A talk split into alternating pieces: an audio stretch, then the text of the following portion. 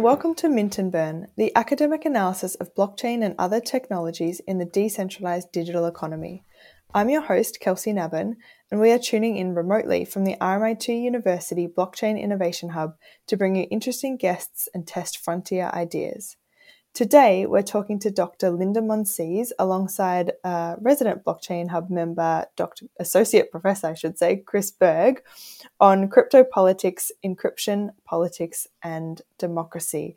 Welcome to both of you. Thank you, Kelsie. So, today we're really taking the conversation back to some of the definitely the roots of blockchain technology by looking into encryption, which is this kind of fundamental uh, element of of blockchain and a lot of other things we do on the web and on the distributed web. I'd love a broad uh, introduction uh, as to what sparked your interest in encryption technologies and how you would explain this to a first time listener. Yeah, um, thanks uh, again for this invitation. It's, I always love to talk about encryption. Um, and it's really hard to say how I first got interested. I always, I think, like math and technology. So the question might be more why I studied politics. So I'm not sure about that. But I think one article I read in the context of, I think, 9 11, like a few years later, was this idea that um, some terrorists, and I'm not sure if that's even true, that's just what I remember, they used, rather than sending emails, they would use like an encrypted like uh, web brow- um, email browser and so they would just save drafts in a GMX account or something like that, and then read the drafts rather than sending the emails because actually the encryption there is a lot stronger. And so I was always aware of that like aspect, and it's such a weird story, but for me that was so interesting. I was like, oh yeah, and that's really that's really interesting there's so many interesting questions. Um, and then I actually read um, the novel by um, Cory Doctorow Doctorow little brother. And um, if you have like some young children or teenagers in your life, um, I think it's a really fun book about um, yeah surveillance and privacy, and it actually explains a lot about encryption. Um, so this is what my sparked my interest, and then I realized political science don't talk about it. Um, and what encryption does is basically it allows you to either hide the whole message or conceal it in a way that it makes it unreadable for other people. So, for instance, um, maybe as a kid you used milk ink to conceal a message, or you have this really easy algorithm or so-called algorithm that you exchange a letter in the alphabet for a number. So A becomes one and B becomes two. And that's we probably all done that as a kid, and that's probably the easiest encryption we can think of. And of course, in a digital age, these algorithms are a tiny bit more complicated. Um, but the principle is still the same that you can send and store data without anyone having access to, to it. And what was it like coming at encryption from the social science or, or political science perspective? Like, what are some of the methods that you've used to investigate this space? Yeah, I think, I mean, I'm not a technology person, so I have to know my limits of what I know and what I can actually learn. Um, so what interested me more was the debates around encryption. Um, so I did a discourse analysis, which is kind of like a standard method for political science, I would almost say. Um, so to really get at the narratives around encryption and um, how experts, like technical experts, actually present encryption as a political technology. Um, so that was basically my starting point to really understand how experts think about technology. Linda, I think one of the things that I really loved about your book was um, that integration between, or, or, maybe just a contrast between the way experts or uh, might talk about these technologies and the way um, we talk about it in a political context. Um, so, and I think I think the comparison you made is that there's there's a political idea of what encryption does on the one hand, and there's a sort of technocratic vision of what encryption could do, or it could make a an apolitical or non-political space. Um, it reminded me actually, and and I don't know that this is in your book, but when we were debating encryption in Australia um, uh, under the Turnbull government just a few years ago, um, Malcolm Turnbull, the premise, uh, the prime minister, um, was uh, debating whether um, we should be able to, uh, whether the government should have access to encryption, a sort of key escrow um, model that you describe. And he pointed out, well, the laws of Australia prevail in Australia. I can assure you that. The laws of mathematics are very commendable, but the law, the only law that applies in Australia is the law of Australia, referring, of course, to the idea that, well, you know, a, a lot of people in the technocratic side of this um, space say, well, but, but encryption is just maths. Uh, I don't think that's the way most people in politics um, think about it. But could you sort of explain how you came to that idea and, and where you first saw that difference between the technocratic vision of what cryptography and encryption can do in the political one? Yeah, I mean, I think it's it's a very difficult issue and like kind of multi-layered because I think I mean sometimes I would love to talk to these politicians if they really believe what they say because I'm still not entirely sure on the answer of that question because I think they know that it's a bit more complicated. Um, and I think for a lot of early, like uh, they, they called cypherpunks, so like people who cared about encryption in the 90s, it was always a political idea. So I think um, at the beginning, I had to convince political scientists that it's political, but I think for the technological people, it was always political because they were aware that this really is the tool that provides you anonymity, privacy, but can also provide complete surveillance. And what I then find interesting is that that political science still then pretends as if these technocrats are not aware of the political character. So they sometimes flip it around and present themselves so, so, we are aware of the politics but these other people are not. I'm like no no no everyone is really aware of the political character. It's just how they then make specific arguments about it that's the distinction. And i think that it when it gets really interesting. So when then maybe some politicians say you know we can have backdoors because we are the good guys and if we have backdoor no one else will use it which is technic- technologically speaking a stupid argument um, but politically, it still works because it works with narratives we all know, like good guys, bad guys. And of course, we can trust the state. And of course, all the terrorists and pedophiles need to be surveilled and, the, and so on and so forth. And so I think this is where the interesting aspects are happening. Yeah, so you've highlighted this tension, which you really point out in your writing between, I guess, encryption as a a state technology or tool and encryption as an individual tool. Can you perhaps take us back to uh, kind of the origins of of crypto and then some of the controversies that you map throughout your work? Yeah, I mean, I think actually it's it's such a good way to understand the early debates, to understand where we are at the moment. So in the 90s, it's so-called crypto wars. Maybe some of you have heard about it already, some of the listeners. And it's this idea that encryption became more and more popular because the World Wide Web and network technology became this thing you could also use for commercial um, features, you could use for administration, military purposes. Then, of course, it becomes more important to secure that data. And encryption for centuries was always a military technology. So there was always this idea that the state controls encryption and has regulation on it. Um, like the German Enigma machine is, I think, probably one of the most um, famous ones where it's completely clear that like the Germans tried to hide basically the machine and how it worked because this allowed them to communicate securely. Um, and then, of course, with globalization through the internet, the whole thing gets a bit more tricky because then how can you actually regulate? Like, you cannot have your national encryption standard because you need a global version. And this is where all went down basically. Because, of course, people like um, Phil Zimmermann, like one of the early main figures in this whole thing, um, to make to, to, cut the story a bit short, but basically he uploaded um, uh, an encryption algorithm, encrypt, encryption work on the internet, and of course then it's global, right? So he didn't really export it, but well, then it was a global thing, and so in these 90s there were a lot of debates if that should be allowed, and because I, in my assessment, I think because of commercial actors such as eBay that were big at that time, um, who really needed this global encryption standard, who needed strong encryption.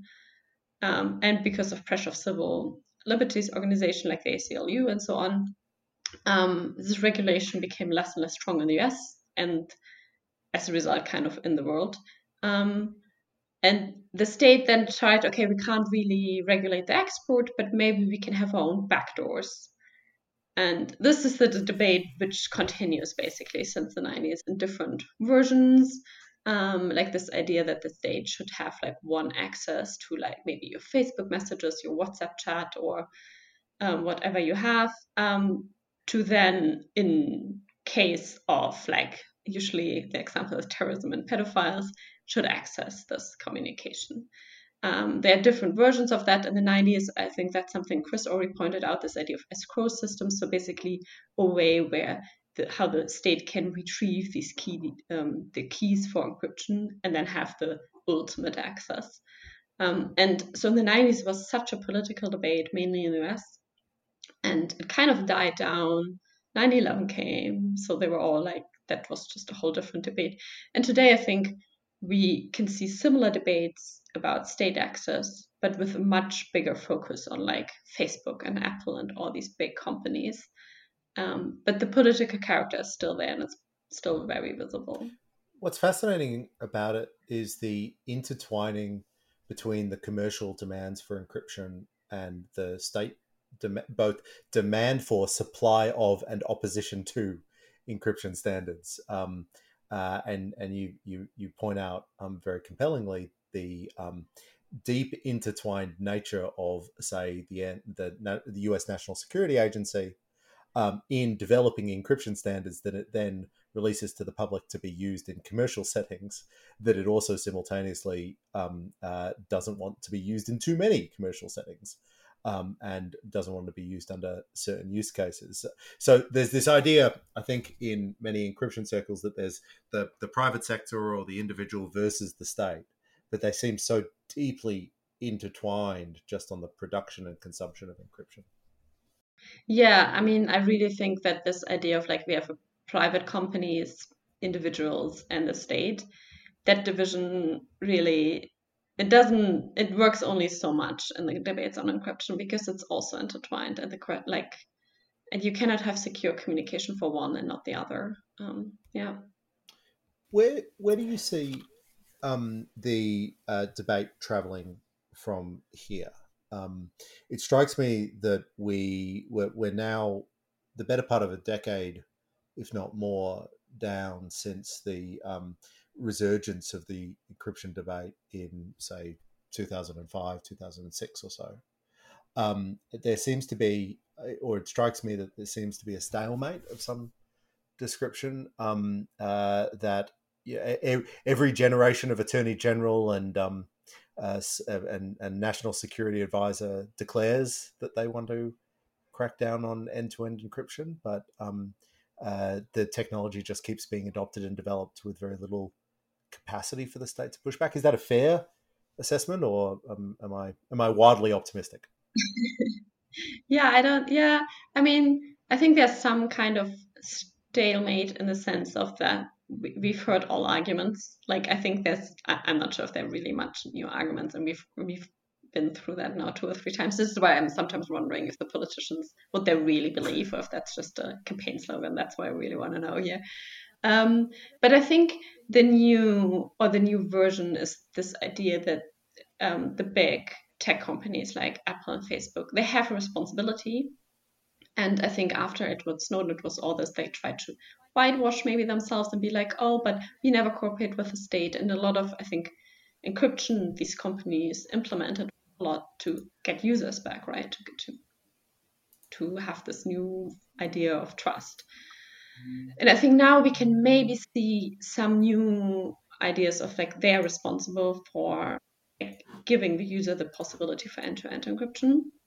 So maybe this is like a new idea that's coming there, and especially I think uh, the EU tries to hold like not only in encryption but also in other areas to hold these companies more responsible.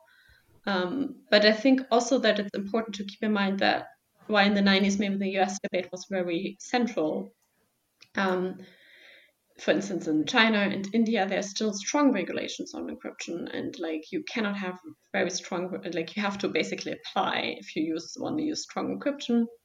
And in non-democratic regimes, the question of like securing your messages is like really a way more important question than Germany. To be true, to be honest, like for me, it, it might be nice if I wanted privacy, but it's probably not a question for me for life and death. But in other regions of the world, it is. So I think it's also really important to keep in mind that it's a global issue, and because all actors at the moment use digital technology, it's a question that's relevant for all. And I think there's some good initiative bring encryption and like secure technology and also the knowledge how to use it to the global south. And I think that's uh, super important.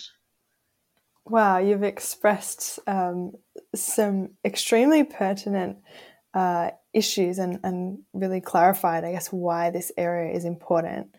I think by way of taking stock for those listening, so what we're talking about is mathematical algorithms that allow uh, communication to be hidden, revealed, or, or shared to a particular party and, and not others. And you've really talked about the origins in sort of national security and, and, sort of military and defense settings, and then the making access to that public through um, sort of PGP. You mentioned Phil Zimmermann, but that pretty good privacy, which was um, what a lot of those cypherpunk type characters talked about through the 90s and what the crypto wars were about was around who gets to have access to these algorithms to, to conceal and reveal messages as they please. Uh, Chris asked about the debate today and where it's going. I'm wondering what your opinions are on how COVID 19 has also influenced this debate. Oh, that's interesting. I mean, what I found interesting is uh, what I found interesting is like, I mean, not about per se. I've never like, um, like, but about privacy. I think it's interesting where all these people out of a sudden had a lot of privacy concerns. Like in Germany, for a while, we had to like, you know, when we went to a restaurant, like put down our name and address, and people were outraged about it. Where it was like, well, you give your address through to Uber and all the other things. So I found that interesting, and but it also showed me, okay, when it comes to privacy, we need more dialogue about, um, like pros and cons in certain circumstances. Um, so yeah that i thought that struck me as very interesting that i was like okay so now with like the restaurant question if you leave your address there that's that's the privacy debate we have at the moment. Um, and also with um, with the corona app i think there were also a lot of um, privacy debates which I, I found sometimes i was like okay maybe that's not even the, the question we should debate at the moment. Um, i mean not because it's not always important but i think uh, sometimes i think arguments about privacy were made that not really apply to that application at all. Um, so that struck me as interesting. Um, but yeah, I mean, I have the feeling at the moment, as with all crises, it's usually used in a way to empower the state. I mean, just based on past experience. Um, so I don't, I don't think it's good, like good in quotation marks, uh, uh, for the fight of privacy. Um, to have these global crises. But I'm not sure if it has direct impact on encryption debates. Let me think about it. Maybe I'll come back. It, stri- it strikes me that there's a, I mean, it, it is a massive digitization of um, uh, parts of the economy that aren't ne- that were not necessarily that digitized. So if you send the entire white collar population home and tell them to do all their work by video conferencing, um, uh, just so much more becomes digital in a way that it hadn't before. Um, and uh, it, it, and one parallel might be to, I think one of the interesting things about the development of the latest rounds of the encryption wars is that the Snowden revelations were the spark for so much of the um, uh, so much development of end-to-end encryption and private messaging services. Um, and I wonder whether um, the COVID experience as we discover how um, how deeply intertwined our lives are, how how digital is basically at the absolute center. We'll start that, you know, a second order conversation about how can we be more secure. Uh, uh, in, in recent in recent weeks, everybody's been moving from WhatsApp to Signal and Telegram precisely because of announcement that WhatsApp had made. I wonder whether that's just going to speed up and the frenzy is going to be faster again. Yeah. Yeah, that's true. I'm sorry. Yeah, that's true. I mean, when you talk about when you asked me about COVID, I kind of completely blanked on that. Like, yeah, sure, there's the whole aspect of like digitization of work. Um, I yeah, I mean, it's just my very subjective idea that people are aware that it's a problem, but then, and I speak here for myself as well for teaching and so on. Like you go to, I will not name the name, but the most convenient that always works and probably has the worst security because it works. And if I teach, I I need 25 people with camera and microphone access, and I can't like shut down at five times. Um, so um, the convenience argument, I think, is such a prevailing one. And I mean, I'm not like, yeah, I'm part of that. I would never be like, uh, don't do that. And it's actually interesting if you talk to, um, like, I talked to a lot of like activists that work on encryption, trying to to teach other people about encryption.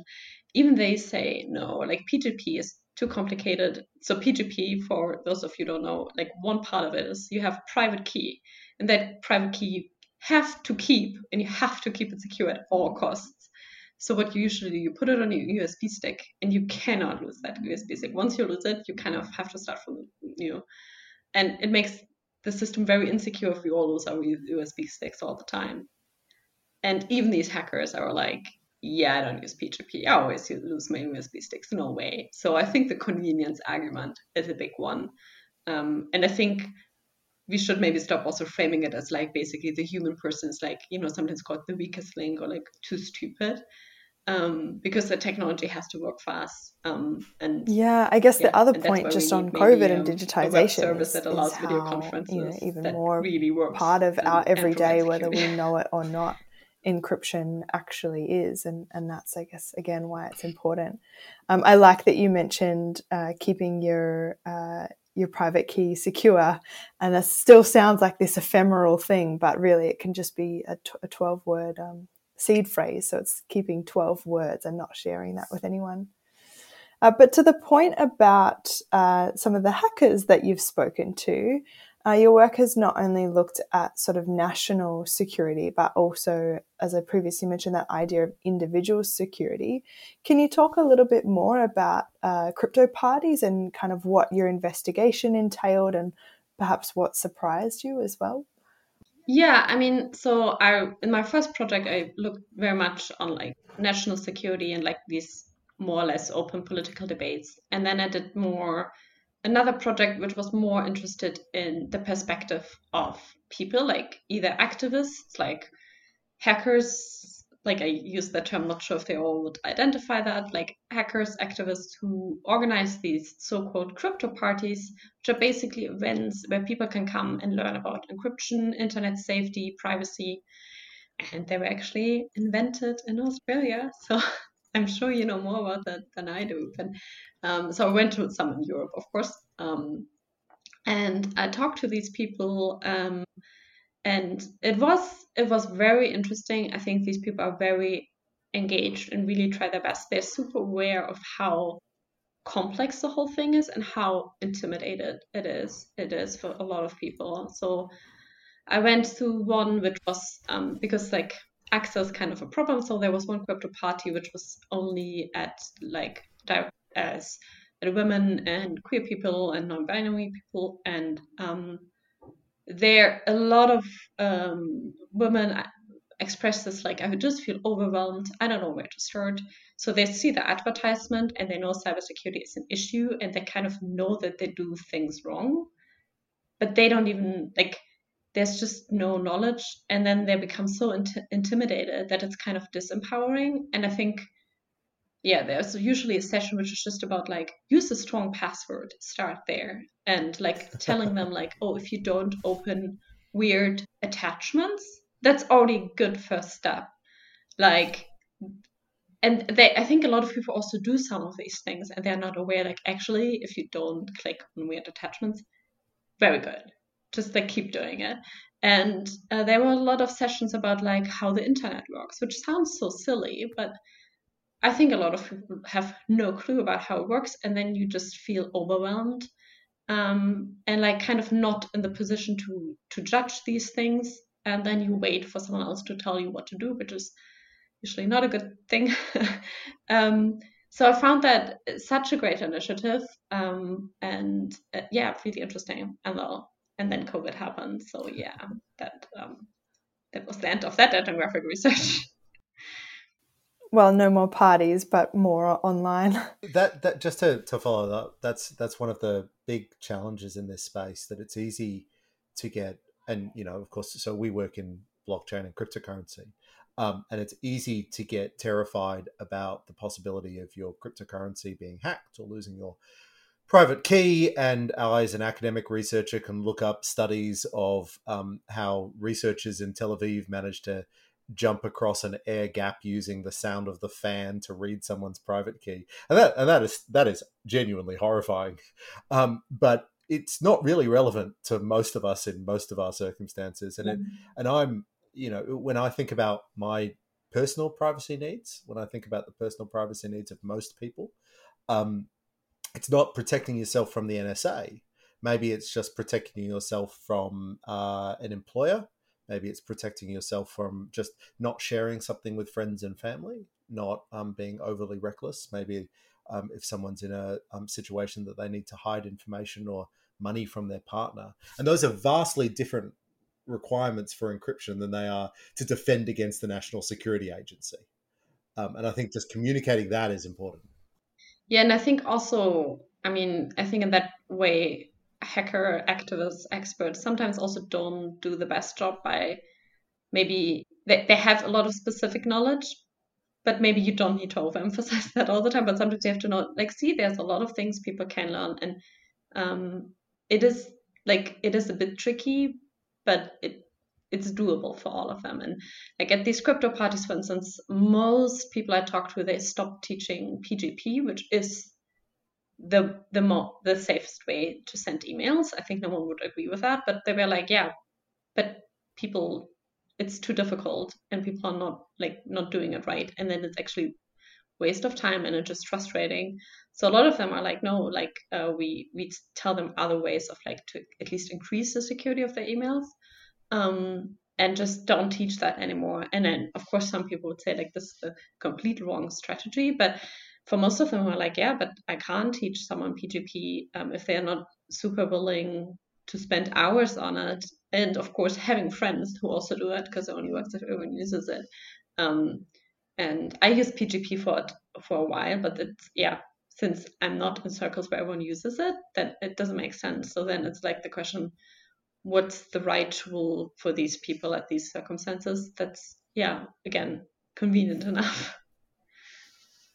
Yeah, these multiple levels are really interesting because on the individual level, like we're talking about people at the crypto party, then encryption is conflated with individual privacy, but that's not necessarily the case in all sort of circumstances.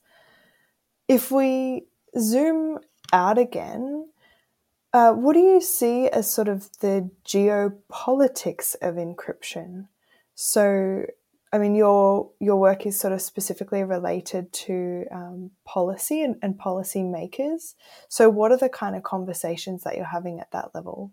I think, yeah, we have this one level where it's really about the individual who, you know, like I think that's a realistic scenario that Chris mentions. Like, I try to hide some money, or I don't want that my medical files get read by someone, or maybe my employer should not read my emails, something like that um, or that everyone should have access to my Facebook posts. Um, this is one level, and on a more geopolitical level, I think this these debates play a role when we talk about the responsibility of big tech companies. I think that at some point has already by now a geopolitical dimension, um, as we can see in EU policies, like to to regulate them. Um, and of course, there's this other aspect of um, I think especially after Edward Snowden, the secret services and this idea that states like spy on each other and like especially the European states were of course all outraged and super surprised that the NSA to uh, spy on them.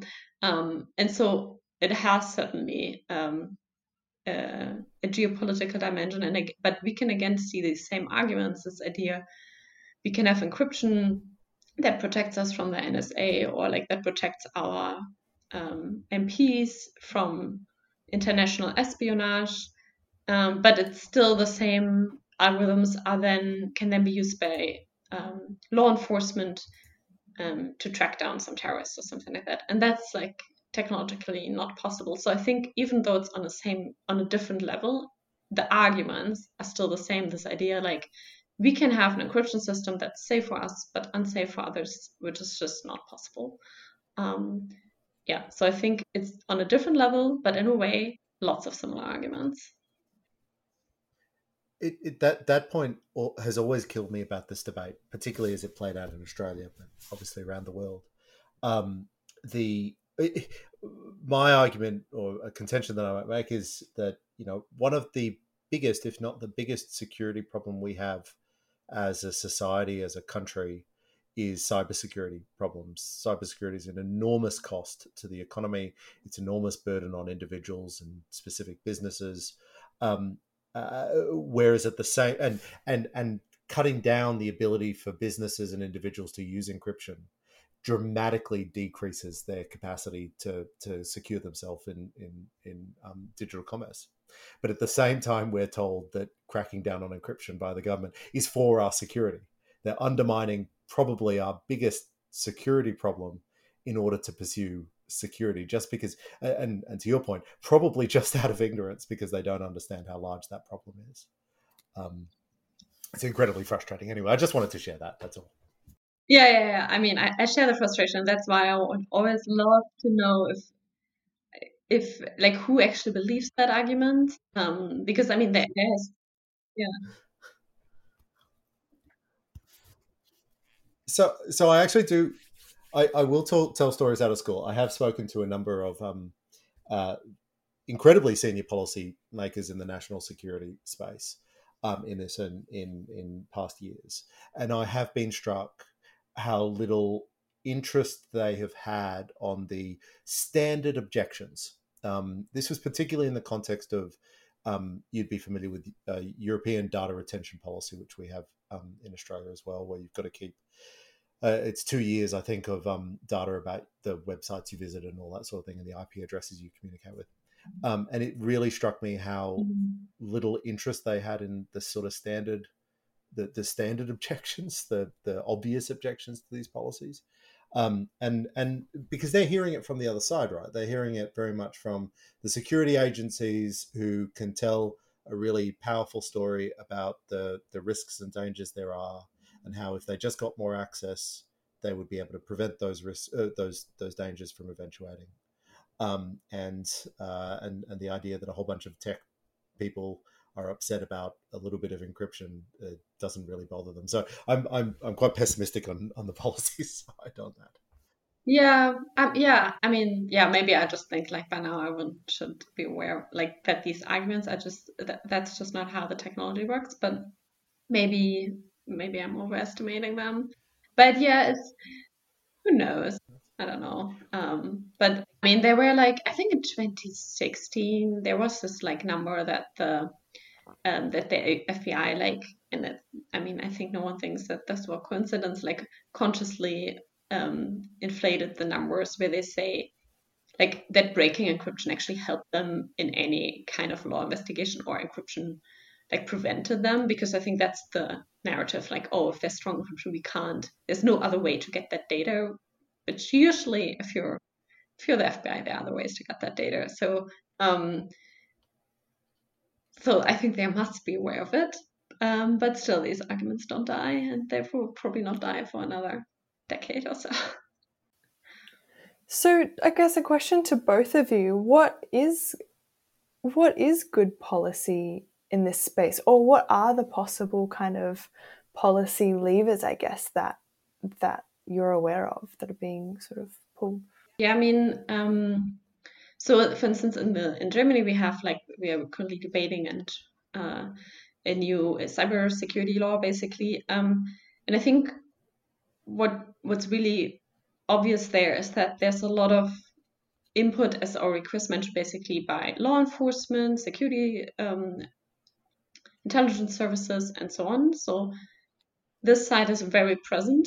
But there's no institution, in theory, there's in Germany, but in practice, not really. There's, there must be an institution that basically counteracts that um, and acts on behalf of citizens. So when it comes, for instance, to um, finding uh, vulnerabilities, zero day, zero day exploits, and so on, it, this idea that this is only for law enforcement is, I think, very problematic. There should be another institution that basically acts on behalf of the citizens.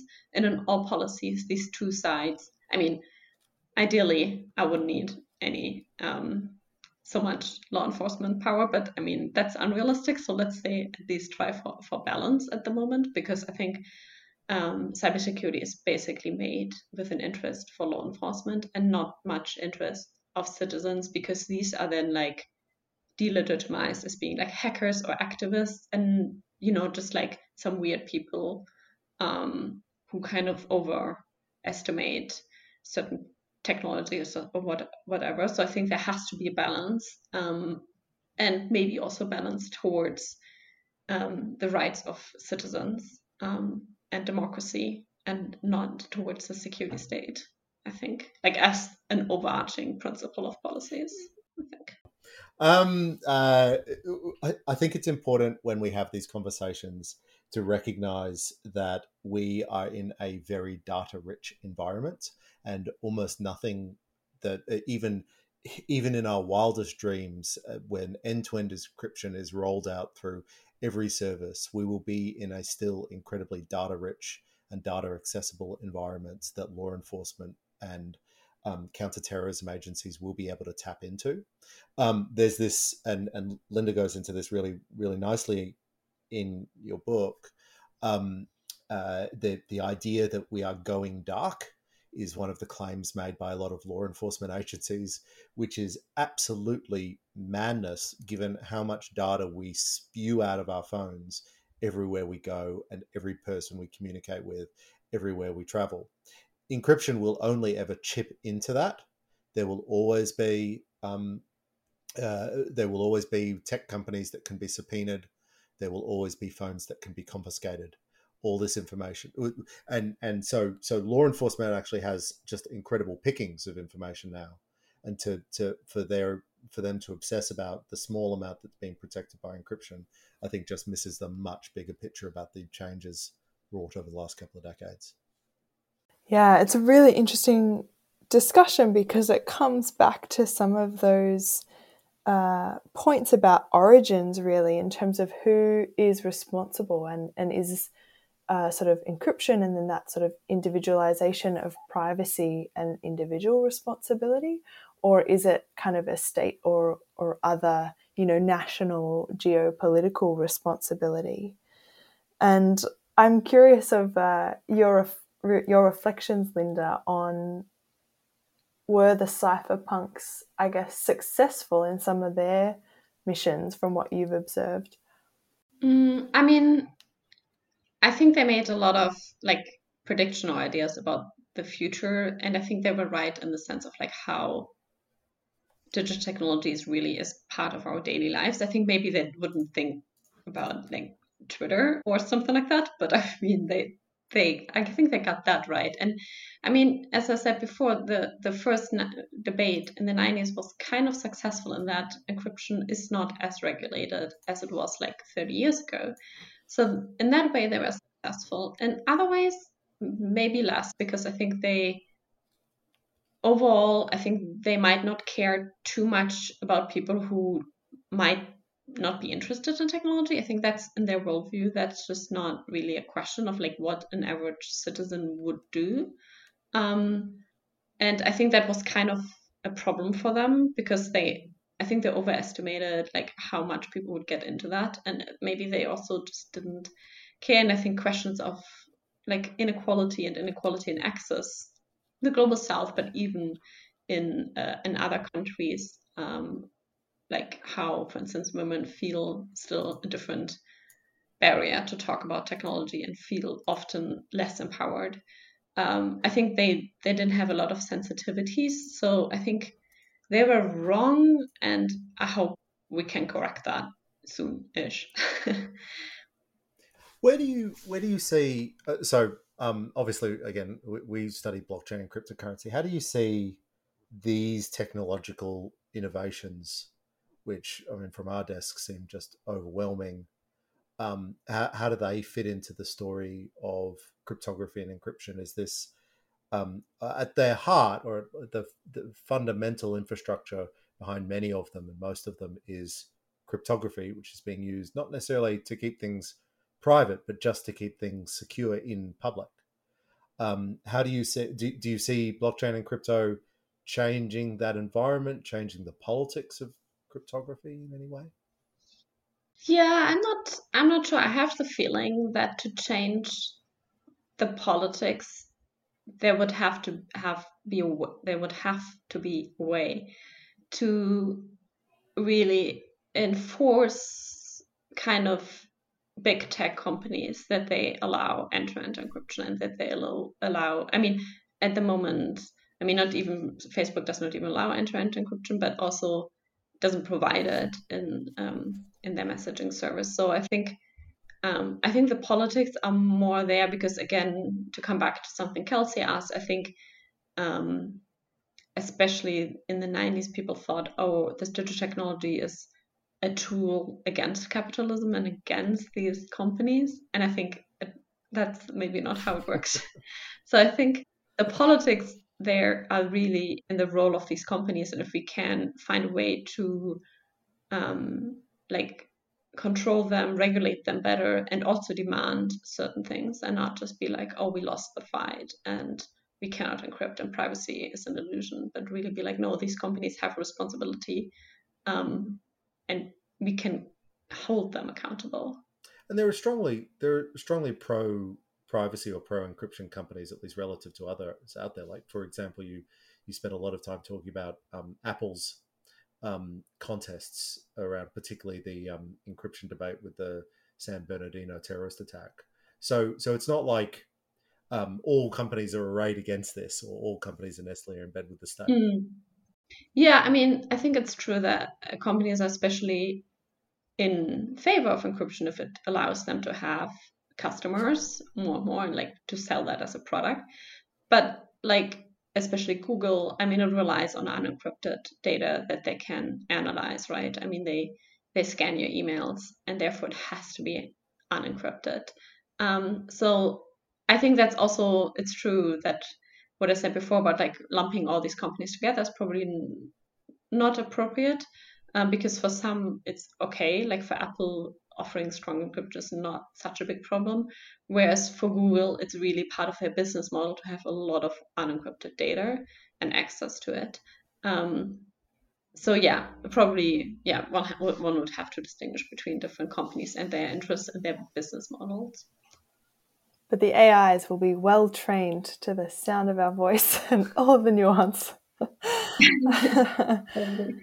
Um, Chris, to your point about the developments in the blockchain space, we should definitely do a, a follow up with some um, with some software engineers about kind of zero knowledge proofs and zk yeah. snark roll ups and. So, so I haven't until this conversation. I haven't sort of um, drawn that link, but um, so in the blockchain space, we talk a lot about cryptography as, as I say, cryptography to secure things in public that you can see. So securing the Bitcoin blockchain, yes, you protect your private key, but we also use cryptography to um, in, enforce mining algorithms and so forth. But um, in the environment that we're in, we've actually had a sort of mini backlash against what you could call an encryption style technology in the cryptocurrency space, which is privacy coins. So this is a class of um, cryptocurrencies that um, prevent you from viewing the full transaction history of the network prevent outsiders from seeing mm-hmm. where um, uh, where transactions are made and how much and so forth. So Zcash and Monero are, are, are the two main ones.